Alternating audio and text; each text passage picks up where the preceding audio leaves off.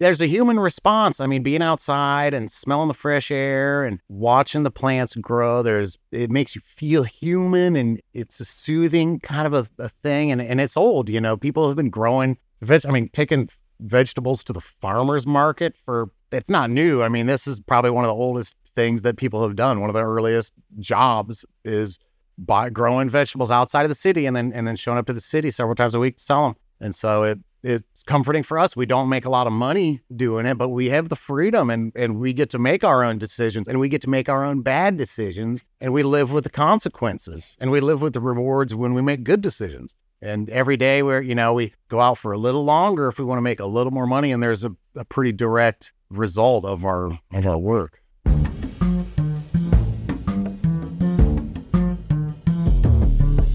Welcome to Tangled Taproot, where we explore the unique stories of small scale farmers in the Midwest. I'm John Cowan. And I'm Christin. And I'm Angel.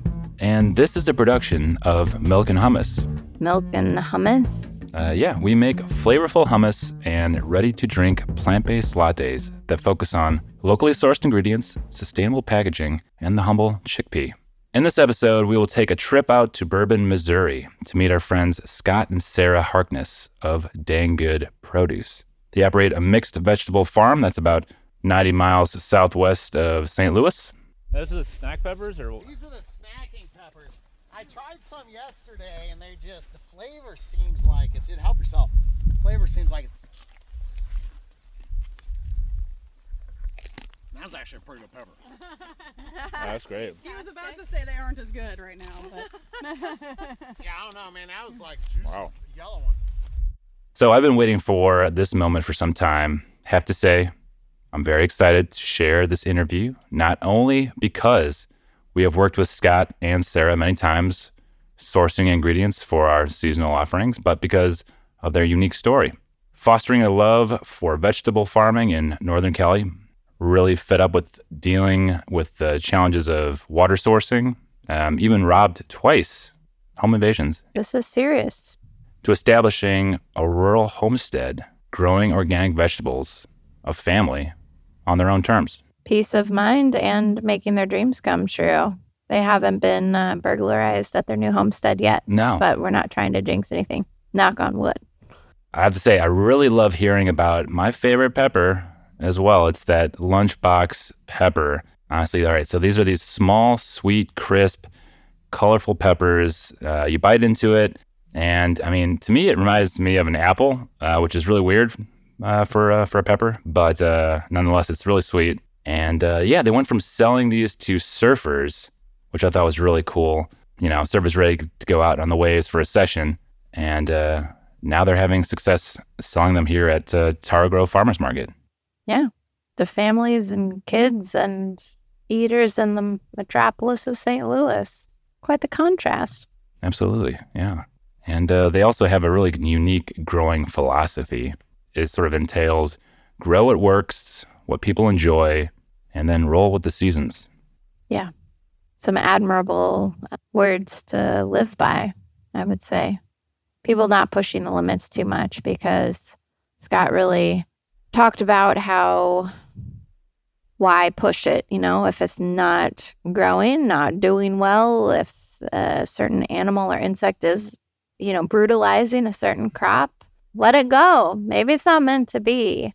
Or some some sort of like heirloom tomato varietal that's maybe struggling, not going to push it because he's like, you know, why introduce pesticides? Why overwork it? If we learn that, you know, something doesn't work, then we omit it. And I, I think that's a really great theory, way to handle things.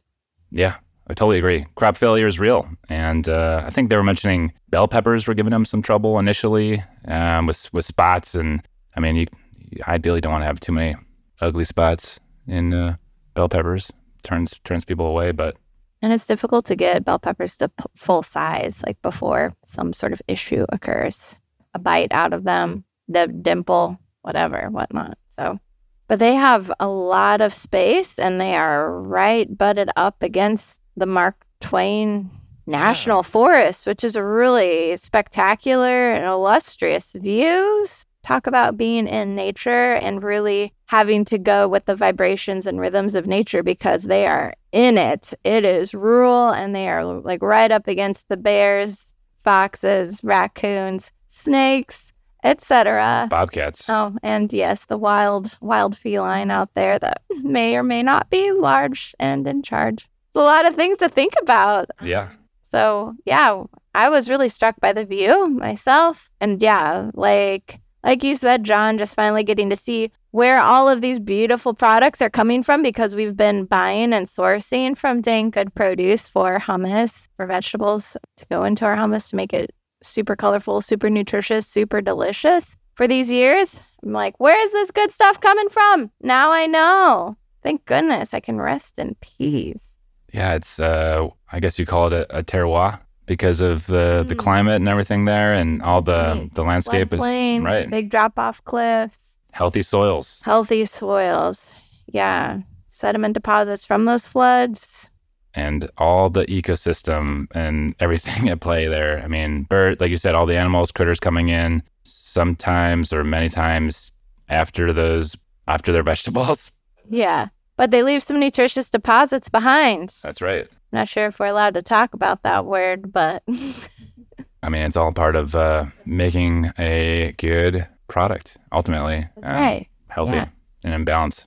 I thought it was sweet that they, even despite how rural they are, that they've got a lot of little partnerships going on uh, with the the goat, ram, and the boar, pig farms. They kind of collect and clean out the stalls and get to utilize some of the powerful nutrients coming out of those animals to help reinforce their growing fields and add a nutritive boost and make that soil better. And not only do they have these inputs, but they also have a local beekeeper that brings on some uh, some hives. I don't know how many how many bee boxes they have, but uh, enough to keep all the vegetables blooming, or I guess flowers blooming, and then vegetables soon to follow. pollinator pals everywhere. Yes, yet another good good neighbor that they have for how rural and isolated it is. They really have some special partnerships. And they're super resourceful too, I think. I was so surprised when I learned about their whole composting efforts and what they do. I'm also in alignment with that too, the inclusion of the bees and other wildlife as well. Um, but I thought it was super cool to just sort of like learn from them. I, again, feel like I'm pretty ignorant with a lot of things, especially when it comes to farming. So seeing how they incorporate like the clippings or like the land or leaves and things like that, I thought was so, so smart. Yeah, it's it's a it's a full circle type operation. One thing that really caught my ear was Scott mentioning how he has a profound human response, and that's something that he's basically wise in the game. You know, being outside, the fresh air, the elements, tending to the plants, it's very gratifying. And I was pretty excited. I mean, it really shows, you know, with his excitement, and you'll you'll hear his his vigor and enthusiasm on this interview True. Yeah. but yeah, it's it's a it's a pretty cool philosophy. But their landscape and an area is beautiful. I mean, there is this really nice creek that's in the back. You know, there the rows upon rows of their their produce, which is definitely non-monoculture. Let's let's emphasize that. I mean, we're talking about very diverse. Quite. Like 200 varieties of heirlooms Yeah, within a certain number of vegetables. I mean, maybe just, what was it? About 20, actually 20 50. or 30? Okay, 50 Yeah, vegetables, but 200 varieties within those veggies that they focus on in the three growing seasons spring, summer, fall. And that's not to mention their sugar bushes. Right. Maple syrup season's approaching. Does anybody here like to decorate their pancakes with sugar goodness? Angel? Does it? okay. I was a little more heavy on the butter side as a kid growing up and a little light on the maple, but I'm normal now and I do a lot of maple syrup too. And maple syrup really is something special. It's not delve into the high fructose corn syrup, very viscous products out there. This is very, you know, true or very, Pure. yeah, They do the whole process themselves on the farm. yeah. And Yeah. It takes time and it tastes delicious. It's a very laborious process, but you get a great result. And man, I mean, I've had it. It's pretty good. It's pretty good. And then also another wild edible I would say that they have on their land would be pawpaws. Oh, that's right. Mhm. Yeah. So for those who are are unfamiliar with pawpaws, they are like a tropical tasting fruit. In the Midwest. Uh, Yeah, it's like a cross between like what, like a banana, a Pineapple, pineapple. guava, banana. What would you say, Angel? You're like a fruit expert. I- Describe the pawpaw. I think you described it well. Um, yeah. and a potatoy like texture, right? Kind of like a, a mashed potato. I mean, it looks It's like a potato. firm-ish flesh, and yeah. So they've got a few pawpaw secret locations on their Yeah. farm. The triple P. I mean, there there are some seeds in there to to work with, but it is custard like, so it's it's great. It's a great dessert. So, Angel, what do you, what are your thoughts on both Scott and Sarah's migration from from Northern Cali to uh, to St. Louis? I think it was interesting on a lot of different levels. One, I was sort of interested in the migration over to St. Louis, um, being sort of just like influenced by having a child and wanting to be closer to family. I think it goes back to what we were talking about a little bit earlier, um, the relationship to community. And it seems like that's really important to them on multiple levels. Yeah. And I'm sort of interested too in um, the relationship to water and the land, especially the difference between California and the resources available there. The climate's a little bit warmer, land is drier versus coming to St. Louis, which is like a little bit more humid, and the the land is a different climate as well too, and having um, resources that they didn't have in California. Yeah, I mean, we are privileged to be by the confluence and, you know, have all these more uh, access to water, high on the water table. Yeah, some of these issues that we hear in the news and the struggles of of drought and and changes to uh, the landscape out out west is nonetheless pretty disruptive. So one of the things that they were focused on was water security Yeah. and uh, making sure that they're able to have enough water, whether it be from their creek or irrigation wells. Well, or from their, you know, that's something that's that we can, uh, you know, maybe you know take for granted a lot of times. You know, we turn on a tap. Right. We let the water run.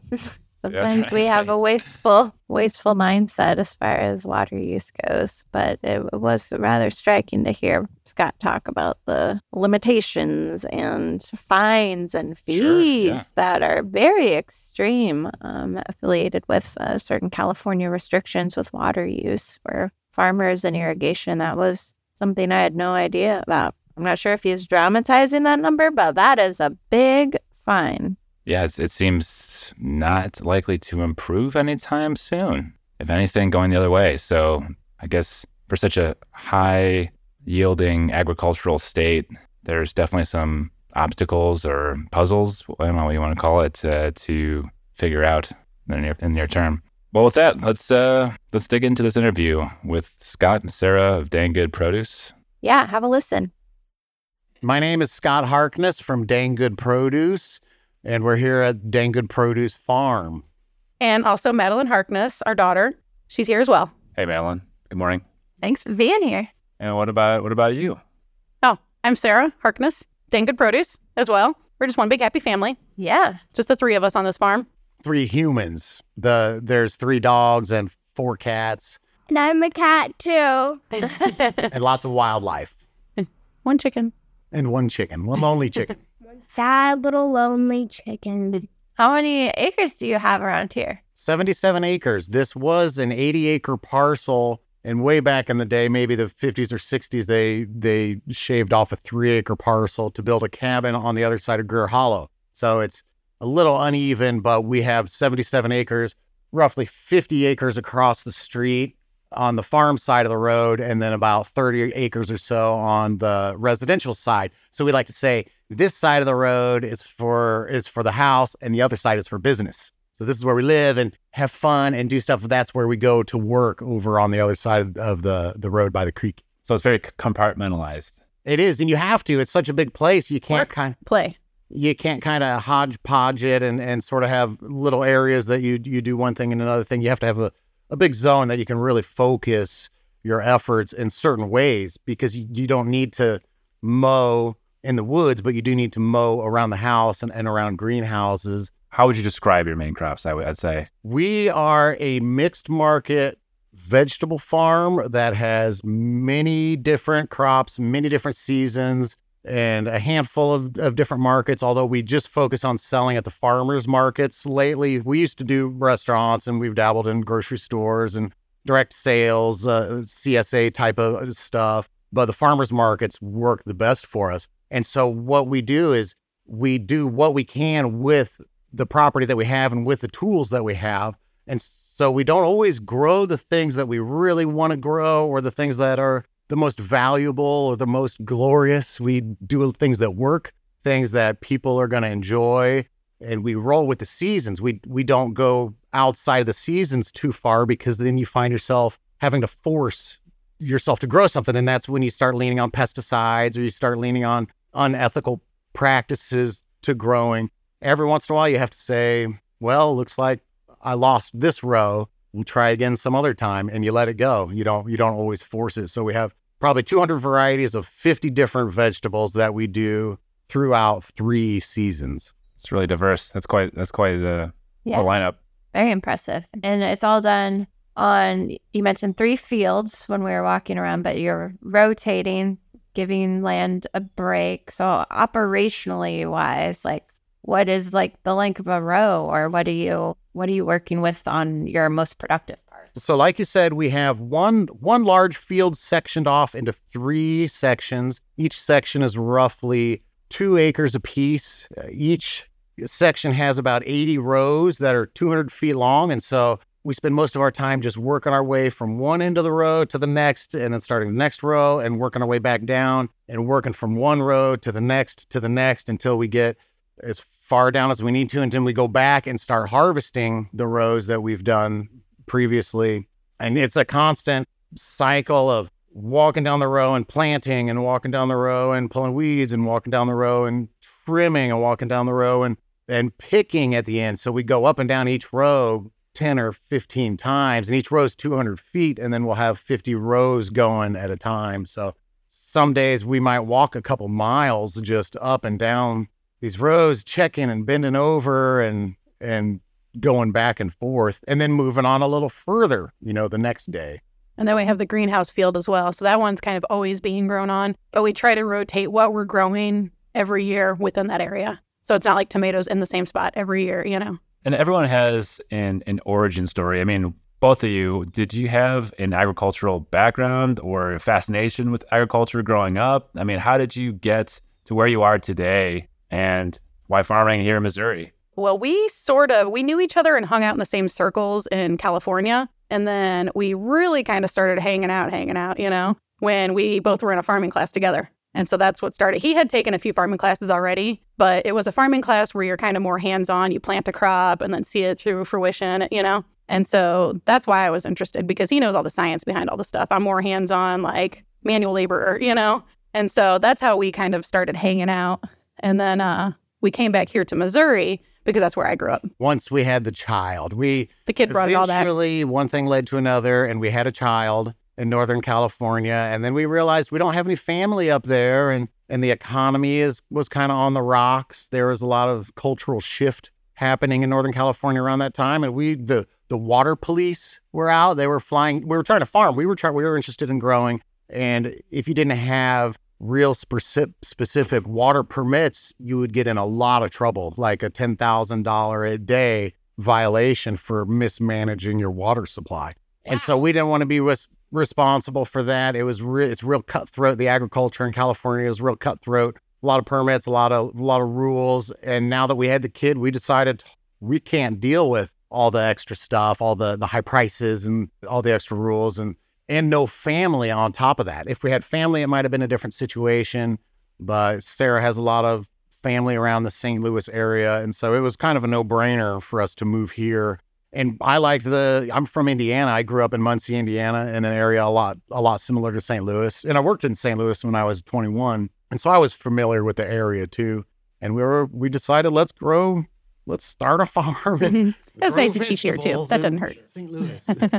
Well, I mean, did, did your did your either your parents farm or grandparents or friends farm or like were you just one day like you know what, I really like uh, just working in the soil, growing certain things, and uh, that fascination just just progressed or or yeah, I mean like usually someone is introduced to farming. I, I would imagine. I mean, a lot of people we've interviewed, you know, either had someone they they they knew was a, a farmer or wanted to have like more independent lifestyle or I don't know. I mean, Yeah, like some people that just kind of wanted to intentionally be more of a homesteader and just kind of do something different, you know, extract themselves from an urban hustle bustle and just kind of experience what it's like to sustain your own life and land. And So for me, what happened, and Sarah, maybe a little bit of this too, was we were working on different farms, doing commercial productions of different things in Northern California. And it turned out that we had 15 or 20 people out there on the side of a mountain, a half an hour drive from a grocery store. And so we're like, well, this is a great opportunity to have a vegetable garden and grow all these different vegetables. And we Feed started people working on the farm. feed everybody for free. And we we did it a few times, and then we really liked it. It worked out great. A couple years down the road, we stopped and we looked at ourselves, and we were like, "Wow, we just made a whole a whole meal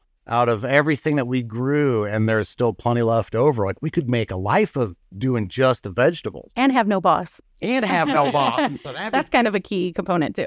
that became our dream, and that that's what we looked forward to when we had the kid, and and then decided to move back to St. Louis. And for me, sort of getting my feet into like outdoor work, I did landscape for about five years out in Colorado. And so then I realized that I really like working with the seasons and outdoors and stuff like that. And so it was just kind of an extension into that. there's a human response. I mean, being outside and smelling the fresh air and watching the plants grow, there's it makes you feel human and it's a soothing kind of a, a thing. And, and it's old, you know, people have been growing veg. I mean, taking vegetables to the farmer's market for it's not new. I mean, this is probably one of the oldest things that people have done. One of the earliest jobs is buy growing vegetables outside of the city and then and then showing up to the city several times a week to sell them. And so it it's comforting for us. We don't make a lot of money doing it, but we have the freedom and and we get to make our own decisions and we get to make our own bad decisions and we live with the consequences and we live with the rewards when we make good decisions.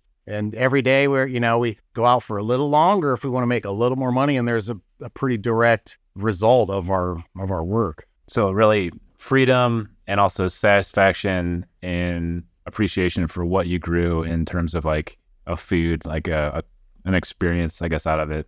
and just time outside sounds like a very sort of gratifying, Yeah. soul food, almost grounding Yeah, yeah. experience, which I think most most of us and probably people listening like know if you live in a city, take time, go out for a hike or a walk, right? Mhm. Drive Yeah. out to a Yeah. park. Even if it's a city park, you can usually yeah. feel a little better For sure. once you get near trees. Yeah. So uh, Even for us, like selling at Tower Grove Farmers Market, you know, like being in the park is Yeah. a, good, a key component because she loves playing with all of her friends and stuff in the park. And There's not as many snakes at Tower Grove. yeah.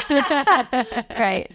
We're bears. No, no bears, we hope. no bears. A lot of people can understand California has a rich agricultural scene. You know, they can grow all sorts of different produce pretty much year round. I would I would think, and then but traditionally the Missouri region, especially along the the confluence, I mean, such great soil is is is found here.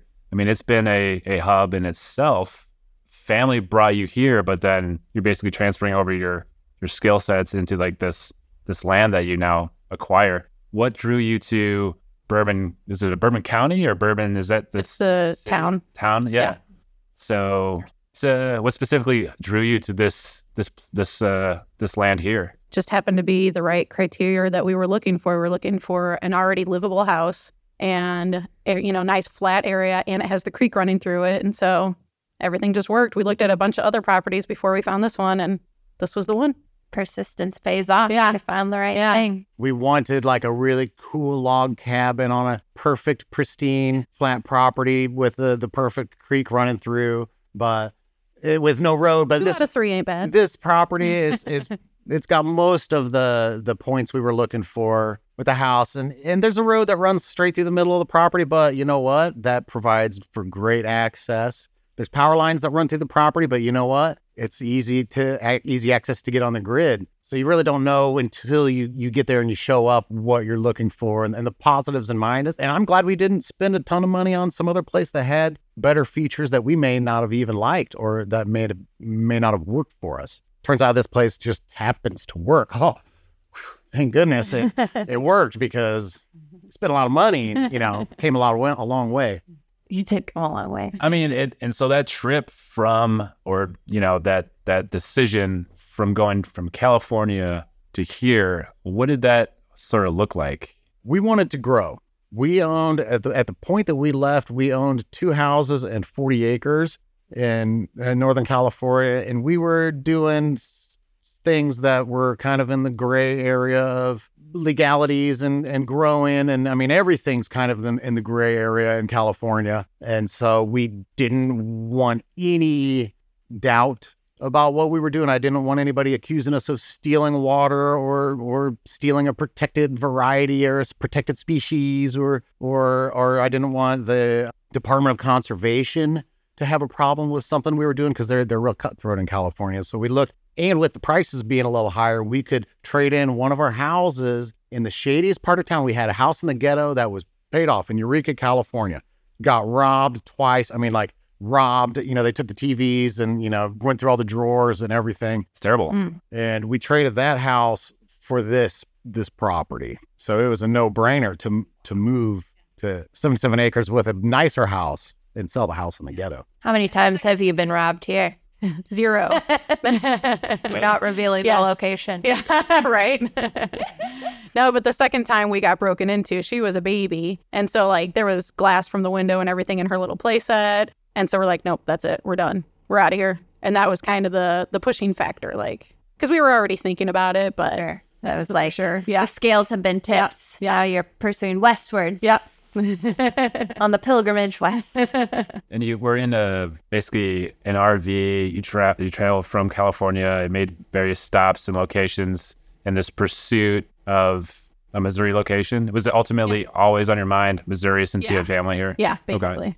And it's so cheap. Yeah. And I mean, if you look at a map, it's green and lush, you know, in Missouri. So We put all the houses, that two houses in the property on the market, got the camper and left because you don't want to be in the houses when they're trying to sell them. And so we just effectively went homeless or nomadic for a couple months and went down to Las Vegas and saw some family, went to Texas and saw some friends, went to Georgia, saw some family, went up to Oregon at one point. We dropped, drive the camper to, we stopped in St. Charles, stayed in St. Charles for a couple weeks while we're coming out looking within a two hour radius of St. Louis. That was one of the criteria was we had to be within a two hour drive of St. Louis, you know, downtown St. Louis. We hadn't decided to do Tower Grove Farmers Market or we hadn't decided exactly on the markets yet. We knew we needed to be near a metropolitan center to make it worthwhile. And we didn't want to be in Illinois for whatever reason. Now I look at it now and, and I probably wouldn't mind being in Illinois. There's some really good growing areas over there. And did it start out with a desire to grow these specialty crops or, or plant starts or, or what was your, let's say, your, your original business model uh, idea? we kind of always wanted to do the mixed vegetables and ideally sling them at a farmer's market because there were big farmers markets up in California that we loved going to regularly, but there it would have been such a struggle to try to compete with everybody because, like you said, everybody is doing the same thing, and you know. And so, I mean, I think it even takes like years to get into some of the markets out there, you know. I can imagine. More cutthroat on everything. Yeah. It sounds like. Yeah. And then the the plant sale. So we sell plants in April and May. We have trays with three inch pots and we sell six packs of all kinds of we, we try to stick to vegetables and produce. There's such a world of, of horticulture and flowers and I mean we could easily get sidetracked and, and do a bunch of stuff. So we stick to just produce and we do varieties that we grow ourselves that we know will do good in the region. In fact, varieties that are better than most home gardeners can get because we've tried several of the types. I have five or six seed vendors that I go through that I'm always hunting down the best, the best flavor, the best growing, the the most disease and pest resistant, the most hardy of all these varieties. And I'm using all those factors to come up with these really awesome uh, varieties for the home gardeners to take home into St. Louis. And we get a lot of feedback from you know, all summer long we hear about all the gardens and how all the peppers are doing and all these tomatoes. And I mean, I'm really jealous sometimes because there's they have some really good success. I don't always have good success with with everything. So hearing everybody else have success, and that that was just an organic shift because we had all the plants anyway. I'm making all these plants no matter what because that's part of the the speed of the turnover of the organic system that we use is you don't want to leave plants out in the garden too long. I mean, you want to do anything you can to keep them covered in the greenhouse, keep them under a row cover, keep them just away from the place they're going to sit for 2 months until they finally produce because everything finds them. I mean, it's just you're it's a ticking time bomb. And once you put a more established plant out, it's going to have a little bit of a head start on being a little hardier and a little more resistant and it's it's going to be established a little bit better. Sure. And so that's how the plant sale we and we started having really good success with the plant sale as a side job because we didn't have too much produce in April and May and and we're standing there we needed to sell something we're like oh well let's sell a bunch of tomato plants and pepper plants we brought a ton and they sold really well. Turns out there's a ton of gardeners in St. Louis. Everybody's looking for different varieties, unique varieties. Some folks are looking for the same variety their grandpa was growing 40 years ago and and so we we get to hear it all and and it's a great bunch of excitement to be involved in and and the the craziness of the spring the spring planting season. Yeah. Well, I think, and people take comfort kind of in knowing that you've already done the work and proven what grows, you know, because these are plants that you like said are going to be planted yourselves. So I think as a as a buyer myself with some dang good produce, that it's it's nice knowing that like it's it's like a variety that we can kind of count on, you know, and always tastes great too. I think it's funny that you mentioned kind of some jealousy with St. Louis Gardens and some of their yields and stuff, but tell us a little bit more about what you're battling besides being in a floodplain. You've got very tall fences to prevent deer I wouldn't say it prevents it, but it to, deters to it for the most part. Yeah. to uh, deter. Like, what, what else are you dealing with out here? Well, I mean, like Wildlife. wildlife. But you also Yeah. mentioned like you've had two 200 year floods already in 10 years or so. Yeah. Okay. We've had two very large floods down here on the floodplain, and luckily it didn't do any damage. It drained right out. It was just mostly impassable. It turns out pepper plants will survive completely underwater for about a day, but they don't like it, and they're not very healthy afterwards. Uh, we have the the whole area down there is fenced in because of the wildlife. So the weather, everybody gets a piece of the weather. You know, that's nothing unique. But we're right on the edge of Mark Twain National Forest. We border about 50,000 acres of wild timber hunting land up in the hills there. And so all the wildlife consistently comes down. It's a steady stream of possums and raccoons and groundhogs. We saw beaver the other day. There's there's deer. There's a really healthy, healthy supply of deer down in here in the valley. We're just getting into deer season now, so all the hunters are coming. And I mean, I've been fattening up this deer. They've been eating kale. They've been eating beet tops, beet greens. There, they're eating radish greens right now. We walked up on a, a white-tailed deer a couple days ago, and we got within 30 feet of this deer, and she she saw us. She was watching. She took a few bites. Was just eating off the ground, looking at us, not too worried. And so they don't have the fear of humans out here. They they don't smell us and just run away. We have to act all crazy, run around with sticks and you know try to try to run them off and constantly Don't reclaim our our farm. And you said there's also a black bear, and you said bobcats. Yep. There's wildcats and yep. And the other day, actually, we were driving into town and there was a bald eagle in the road trying to pick up some carrion. And then, but we drove up and kind of scared him off. And then on the way home from that trip, there was a fox dragging the possum off of the, the same possum that that bald eagle was trying to get earlier. It was pretty cool. what a life cycle. Yeah, Like, right? you're seeing it all. But I mean, at the end of the day, that's indicative indicates like you have a really healthy, natural surrounding environments. Vital ecosystem, really just very natural. It's yeah, yeah, good it's sign. It's Good sign. This is we live in a thriving ecosystem. It's healthy. It's vibrant. Like we said in the summertime, the woods turns into nearly impenetrable jungle, and you don't want to be in there because you're you're outnumbered by all the all the critters and the snakes and the you know all the all, everything that's in there. So humans are kind of at the bottom of the totem pole around here, which makes it difficult for us. But it's also rewarding because we don't have neighbors that are also growing vegetables that we are worried about pesticide drift. We don't, this isn't an old, you know, there's no oil tanks in the ground, there's no old septic tanks, there's not a ton of traffic. We get to kind of do our thing alone as far as humans are. So that's one of the positives, I guess. And then uh, I guess you'd also not have to worry about remediating just the soil once you found this property. Is that in terms of, you know, there wasn't anything around here to worry about too much prior? Yeah. Okay. Like I was saying earlier, there was one guy that lived up the road that used to grow hay on our field, but before that, he had to run cattle on it and get it fertilized and bring, you know, sort of set up some dirt on it. And then, yeah, that's why we have our field now, though. So, Good neighbors. Yeah. They go a long way. yeah. And right when we moved in, we had we had the soil tested. We tested about 20 different sites. And the gist we got from all the soil tests was every little area is a little bit different. And the whole field, it's the higher spot closer to the road is a little more clay. The down by the creek is a little more gravelly. There there was no nitrogen to be found on the on the whole parcel, but there's a good amount of phosphorus and potassium, healthy amounts. So was in pretty good shape to begin with, and I would assume it's still. We don't test the soil regularly. It doesn't really make sense because uh, I could test a little area. I'm never going to be able to add the nutrients that that it needs. I mean, we dust a little tiny bit of lime here and there, and the goat manure. And if if it doesn't grow with that, then we don't grow it. Sure. And uh, the goat manure, that's that's pretty close by, correct? Yeah. Right up the road. There's some goat farmers. And so, yep, we go and clean out their their stalls for them, basically. It comes from Brazil Creek Boer Farm, just up Brazil Creek. If if you follow the creek, mile and a half,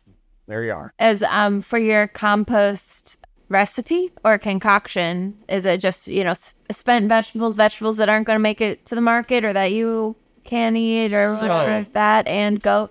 So the goat manure we use outside, out in out in the main fields mostly. So in the greenhouse area, we use a it's a vegan compost. It's my homemade compost, and I don't use vegetables. I don't I don't use scraps from the farm. I don't use anything where I could introduce a, an established disease. I don't want to be using plant scraps or or uh, old plant material. It's all fresh.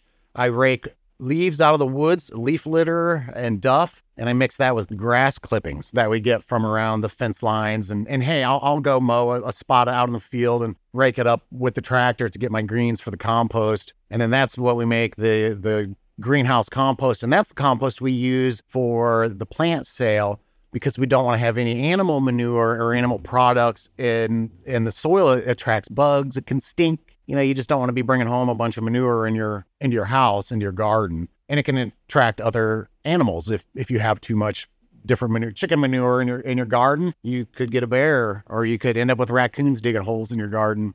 Yes, and St. Louis has its unique. They don't deal with the same wildlife we deal with here. They they have brazen squirrels.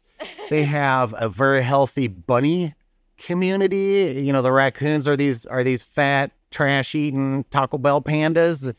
so it's it's a different type of wildlife and and and insects. We don't have any other vegetable gardens within, you know, a half a mile from here. So we're not sharing the same insects and the same diseases as as they're sharing in, in the backyards in St. Louis from one backyard to another. We have a few different challenges out here than than the city folks do growing the garden in the city. In terms of uh, insects, like you mentioned, you do have some really gifted pollinators that are that are brought in from a local beekeeper. Is that is that correct? Yeah, there is a beekeeper that keeps hives on our property. And he actually, the first year we moved in here, he has a cabin up the road from us. And so the first year we moved in, he approached us like, hey, can I keep some bees on your property? And we were like, yes, please, you know? And so, because that was actually one thing that I was going to look into once we moved out here is keeping bees. But now we don't have to. He does everything for us and brings us bottled honey and everything. And it's good honey. He doesn't like pasteurize it or anything like that. It just filters out bug parts,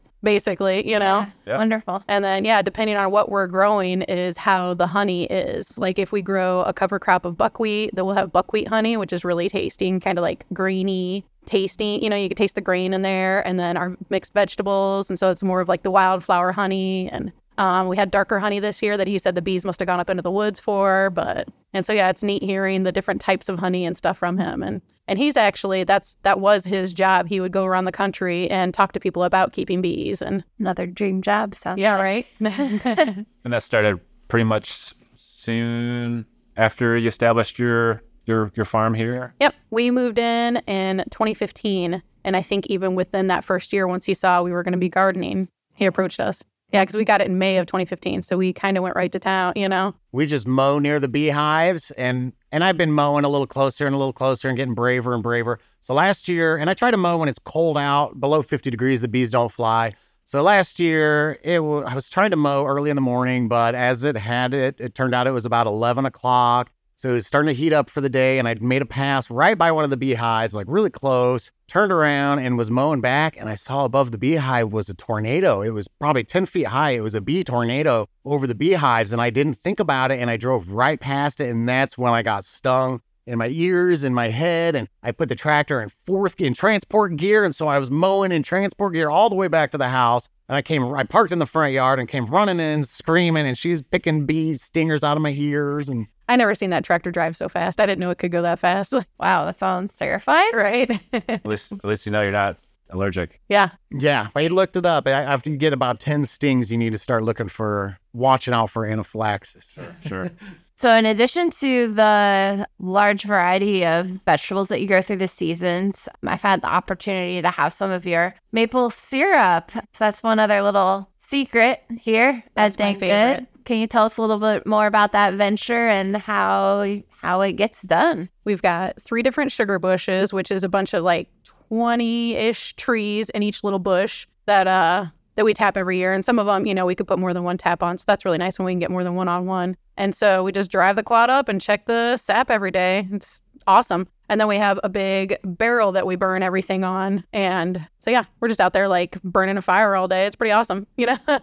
Sounds warm. So we evaporate all of the syrup. We have two large barrel evaporators with hotel pans, big wide uh, hotel pans, because you need a, a big surface area to evaporate. You don't want deep, you want wide. And so we set those side by side and we feed wood into those babies. And I mean, it's like feeding a fire breathing dragon. You're just pumping wood, pumping wood, pumping wood, getting it really hot. It gets so hot, there's flames that start coming out of the six foot flue way up high. I mean, like a jet engine or something. And so we get it that hot. And that's how we boil the maple syrup. But we go through maybe 10 ranks of wood a year to make about 10 gallons. That's our goal every year is 10 gallons of syrup. and that usually on burn days, we start, you know, crack of dawn and we're going until like midnight or so that night, just burning that fire all day long. Adding sap and burning the fire and adding sap. I mean, we turn into zombies by the end of the day. The labor of love. I Yeah. mean, but a delicious sweet product. Well, like I said, it's one of my bask favorite jobs. One of one of the the first farmers market was that is at Tower Grove that you did locally here. Yep. Well, did we do bourbon?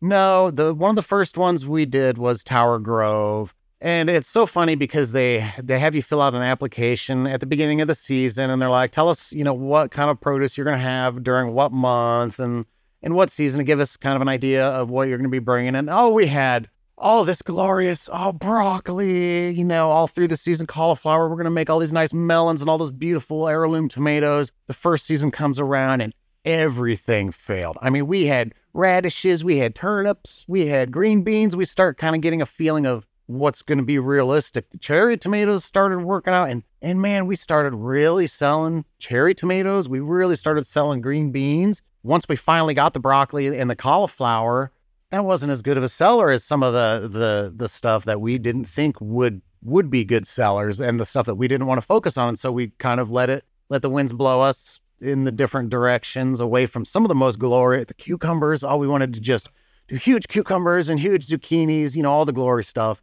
corn and all that. But you got to stick to the the stuff that works and the stuff that sells and and keep it realistic. So I look back at that very first plan, the garden planner on the application that we filled out of of the all the items I thought we were going to have through all the different seasons, and oh, I was really optimistic.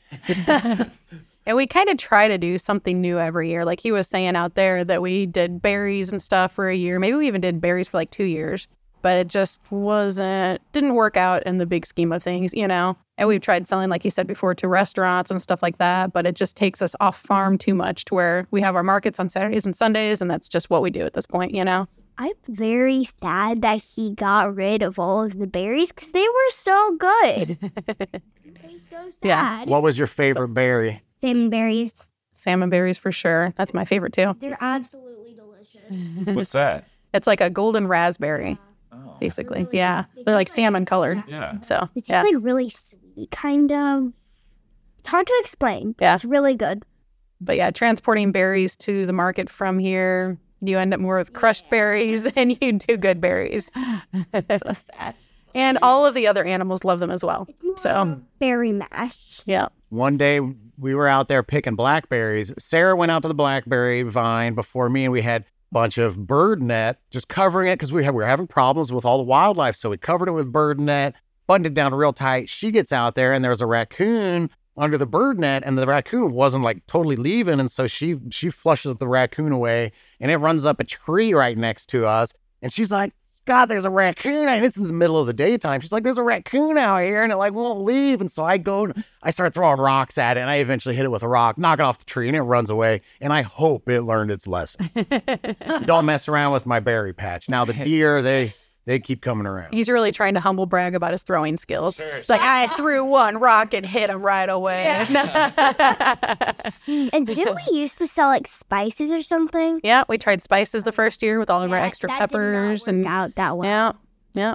Like Like we were saying, we try you know something new every year and Like see dried- what works. Dried and- peppers? Yep, we had a dehyd a couple of nice sized dehydrators, and we would dehydrate all of our extra like peppers and garlic and stuff like that, and then grind it up with a little, you know, coffee grinder, basically. it really ended up working. Too Yeah, well. didn't really work that well. It was a lot of labor. Yeah. A lot of labor. and kind of a lot of produce that. with the containers. So salmon berries is your favorite. What would be your favorite? I guess in this span that you've that you've seen in terms of your favorite crop to grow, if you have one, That's or a your rough top, or your top, top, top couple maybe. My favorite herb is dill by far. And yeah, I get really seasonal. You know what I mean? Like every season, something is like, oh, this is my favorite right now. And then the next season will hit. I'm like, no, wait, this is my favorite. You know, like the peas are one of my favorite, and peppers are definitely one of our favorites. For me, Um, um, the lunchbox peppers are my favorite. More specifically, the red ones.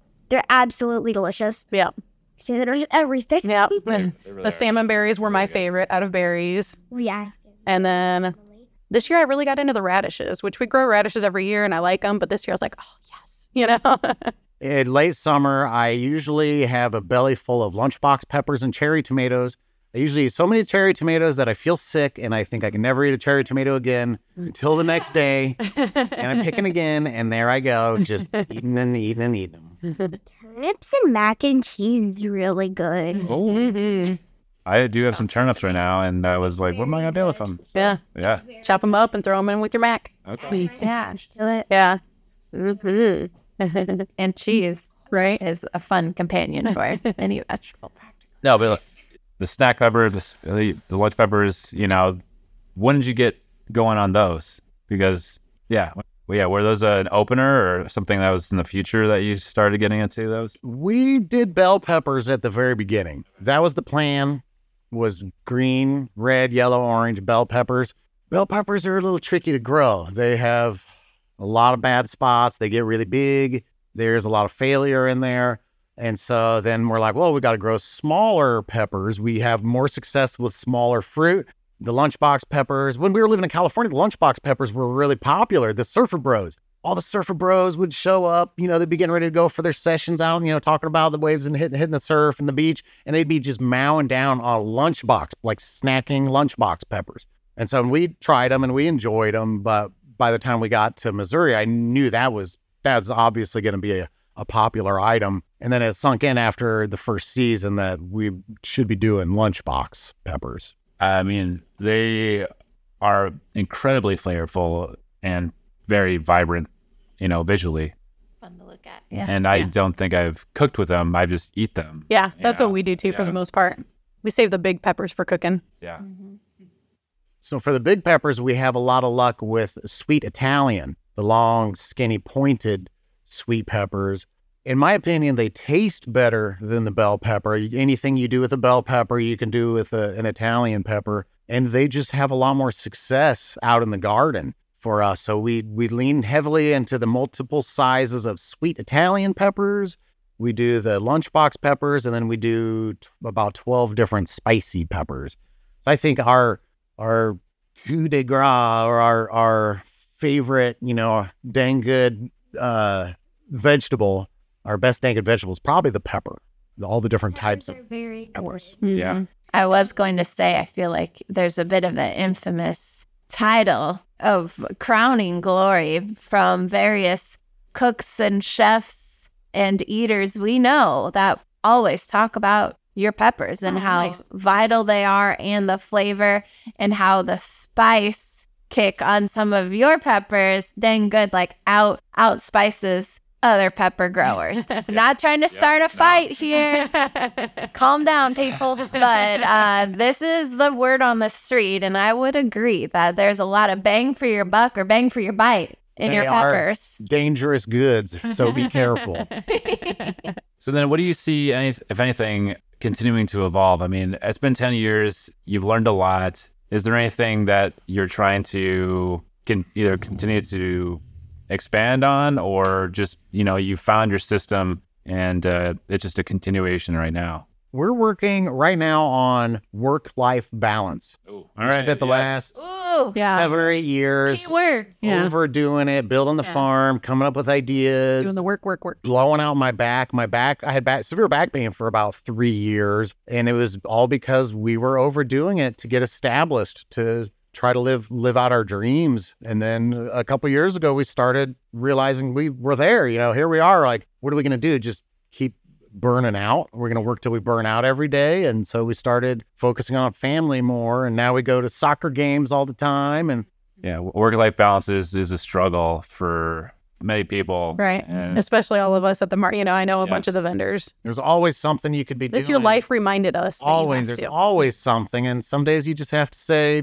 forget about it yeah. you know and just let it go and you're standing in the fire i mean all summer long we're just standing in the fire and you know we're putting out fires and it's just everything's burning all around us and some days you just kind of have to step back and say i'm i'm going to the soccer game How do you occupy uh, your off season, your winters? Like, what do you do? Do you preserve a lot of your produce to enjoy, We or don't do you- as much. Like the first year, you know, like we were saying, we did the spices, and so we dehydrated a bunch of stuff, and or we would can a bunch of stuff. And I felt like we did that even before I got in California. We worked on more canning and stuff like that, but we don't as much anymore. We like to chop up and just straight up freeze the peppers. Like all you have to do is chop them up, throw them in the freezer, you're good to go. You know, you don't have to like blanch even or anything like that. So like simple stuff like that we'll do as far as preserving, but we do a ton of firewood. Like he was saying, we need it for the maple syrup, and that's mainly how we heat our house. And so, and then we like rake leaves up in the woods while we can get up there while it's not middle of summer, you know, like he was saying about that as well. And we do the maple syrup. That's a wintertime thing. And we start plants down in the basement January 2nd. So get the ball rolling even, you know, beginning of the year. And then there's all the, you know, typical holiday stuff that happens anyway. Well, it sounds tasty. Like I, I just like have kind of like fantasy dreamland of like I bet they have really awesome freezers because of all the goods, you know, that you have like left over. I feel like there'd be like kind of a dreamland to be like, ooh, what could I find in Dang Goods freezer? like in the spice cabinet. Like maybe they dry some goods for themselves. Let me look around. Yeah. Like I said, we don't as much anymore, but we have fresh vegetables nine months out of the year so that's where that's where we keep things and i keep telling her i'm like we just got to keep eating what we have that's fresh that's new that's in season i mean we still have a fridge full of peppers and a fridge full of turnips and radishes and daikons and mini daikons and watermelon radishes and i mean we, we're to have fresh vegetables until January or February, we have a big box of garlic in the basement. We have a box of potatoes down there where we still have two types of onions and shallots to get us through the winter. And so Sounds helpful. there's a good amount of residuals that that we'll be picking in. So by January, we're going to be having rotten old, rotten old uh, onions and old, you know, spotty tomato or spotty potatoes and soft turnips. But then we'll be looking towards the fresh stuff in April, and it'll start kind of coming in in April. And seedlings, yeah. You're busy taking care of babies like the latter part of the winter, and basically, coaxing along. Yeah, we don't start, we don't fire up the greenhouse until February 1st, roughly early in February. And for a while, it's easier and it's cheaper to add light to a warm space in the basement than it is to try to heat a big greenhouse. It's so incredibly cold that the amount of energy to heat that whole greenhouse, it's just too much. It's a lot easier to just throw up a couple lights in the basement and, and pay for the electricity, get the stuff started. It's always 60 degrees, 70 degrees down there. And then a day in February comes along where it's time to shuffle everything out. And we send everything out into the greenhouse, start running the, the fireplace out there, which goes through probably five ranks of wood within about a month and a half. I mean, it burns a lot of wood really fast with backup space heaters in case the, the wood fire goes out. All the fans on the exhaust is they're all on thermostats. If it gets too hot, everything will exhaust. There's a dehumidifier in case the, the exhaust fans don't turn on and and it gets too stuffy in there. So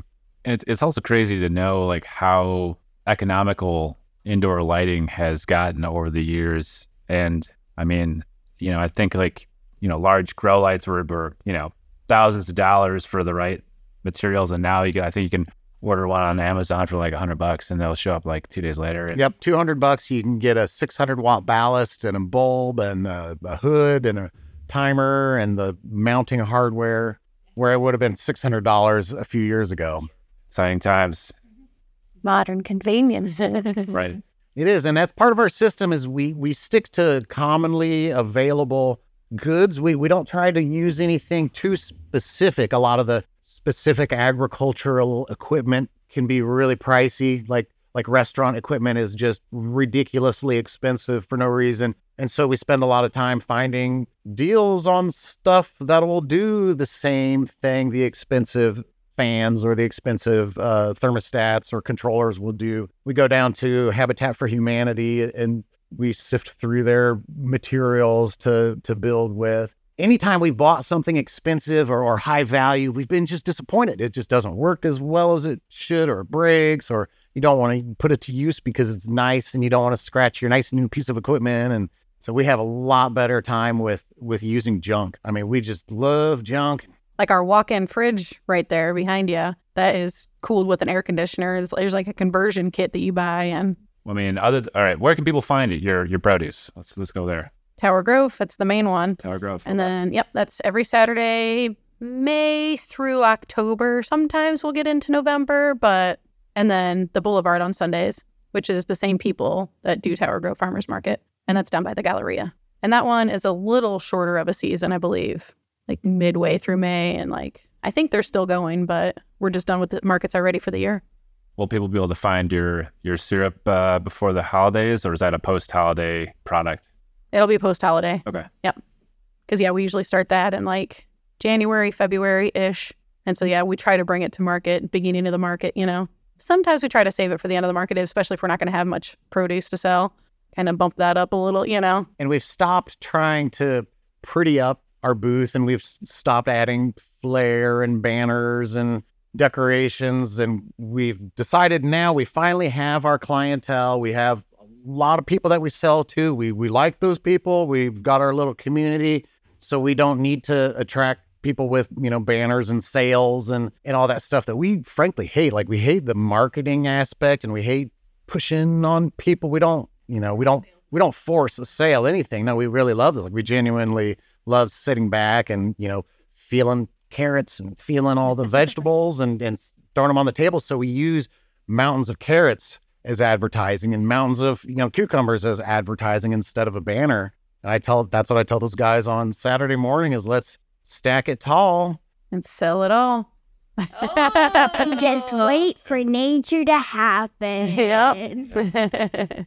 Yeah, I mean, once people try, you know, your product, whatever that may be, I mean, you know, that's that's what's that's what's valuable. That's what really it's you know all about anyway. yeah, the Well, pepper hype. The pepper hype is real. we try to let the vegetables just sell themselves. Like, if you don't want it, that's totally fine. We're not going to try to convince you of it. Well, one thing I was just curious personally, like as we were journeying out here, turned out of bourbon, which is a lot like my hometown, except much larger. Bourbon is larger. Yes. Oh. And you have more alive downtown than my town, too. Yeah. Like we got a lot of vacant storefronts. Yeah, it, was like that even a couple of years ago. They're kind of revamping it, Great. sort of. Yeah. That's a good bunch to of have life. businesses are new and And so you're about 20, 30 minutes outside of town, Mm-hmm. yes?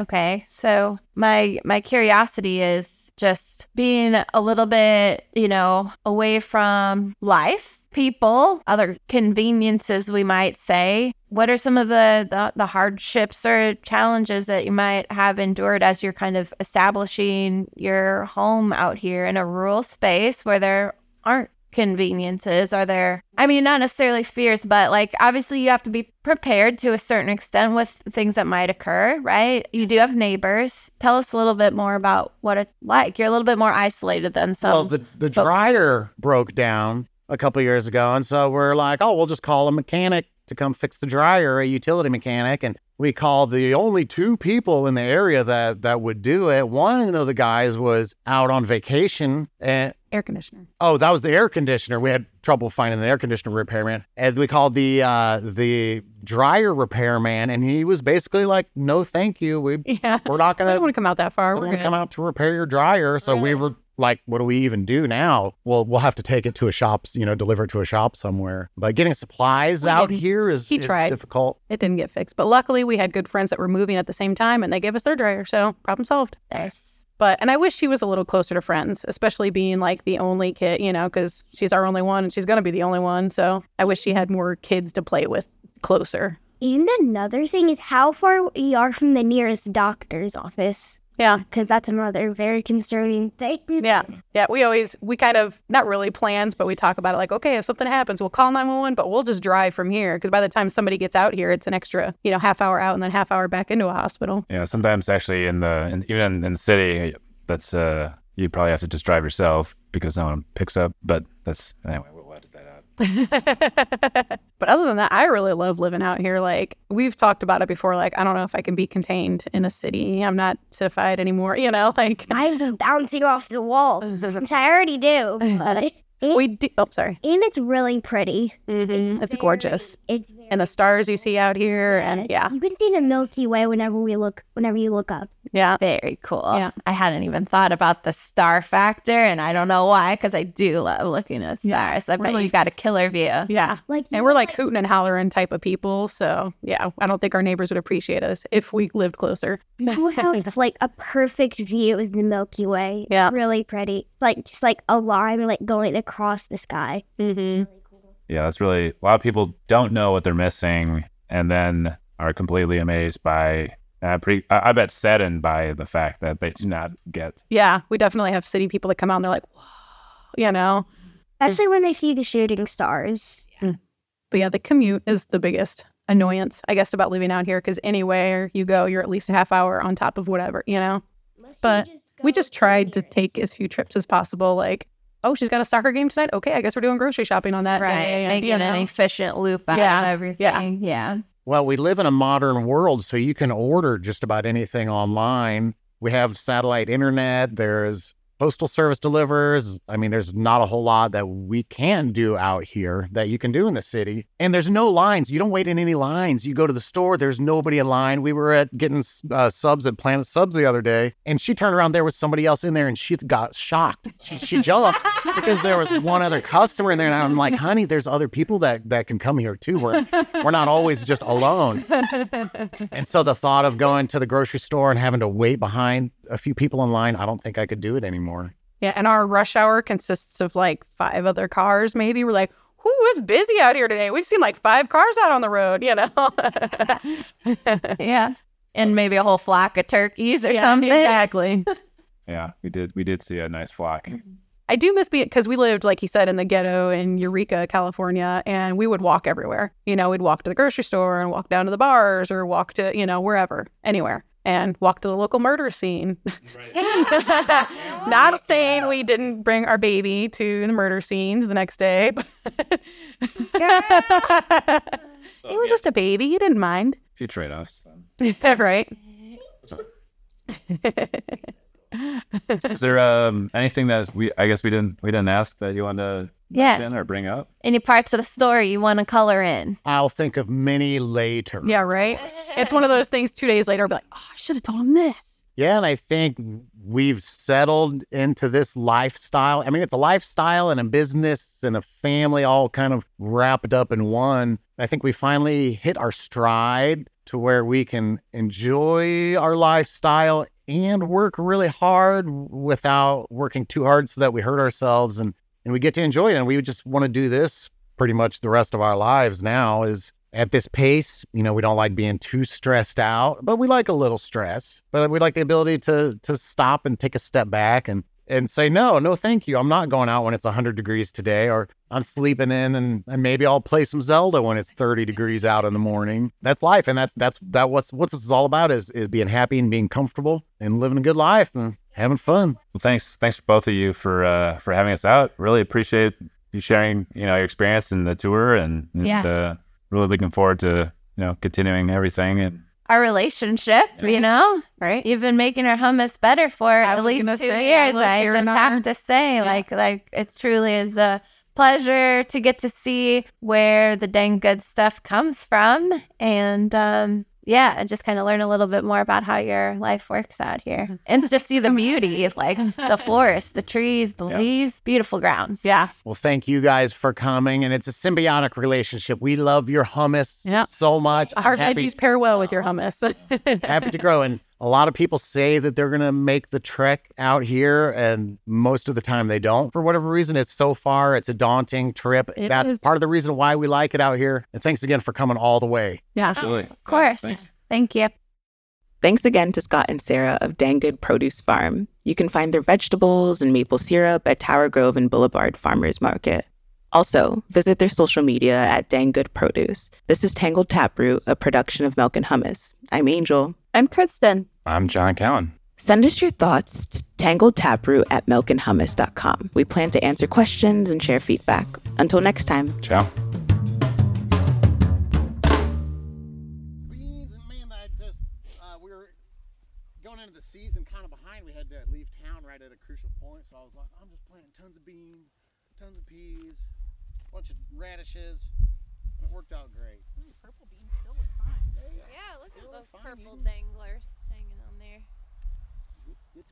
They're going to be frozen in the morning. What what are, what are these uh, purple beans called? Just Yeah, table table beans or something?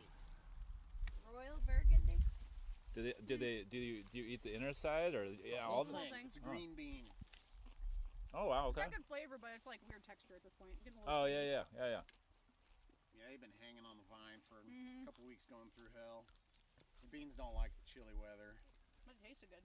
You can see the frost. We got a little frost a couple weeks ago. That's what the, there were a bunch of leaves up top. It just barely nipped the tops, but it didn't get all the stuff underneath. The beans hanging there were protected. And then the frost is like this uh, tan discoloration on the leaf. Yes, all the way to missing completely leaves at all. It'll you'll come out and it'll look like a deer or something ate all the leaves off the top. The leaves will be gone, and you're like blaming it on a deer. But then you look down and there's all the dead leaves from Okay. the frost that they Yeah. turned, and they, they these must have just half survived. I mean, just almost didn't quite get killed. Hey.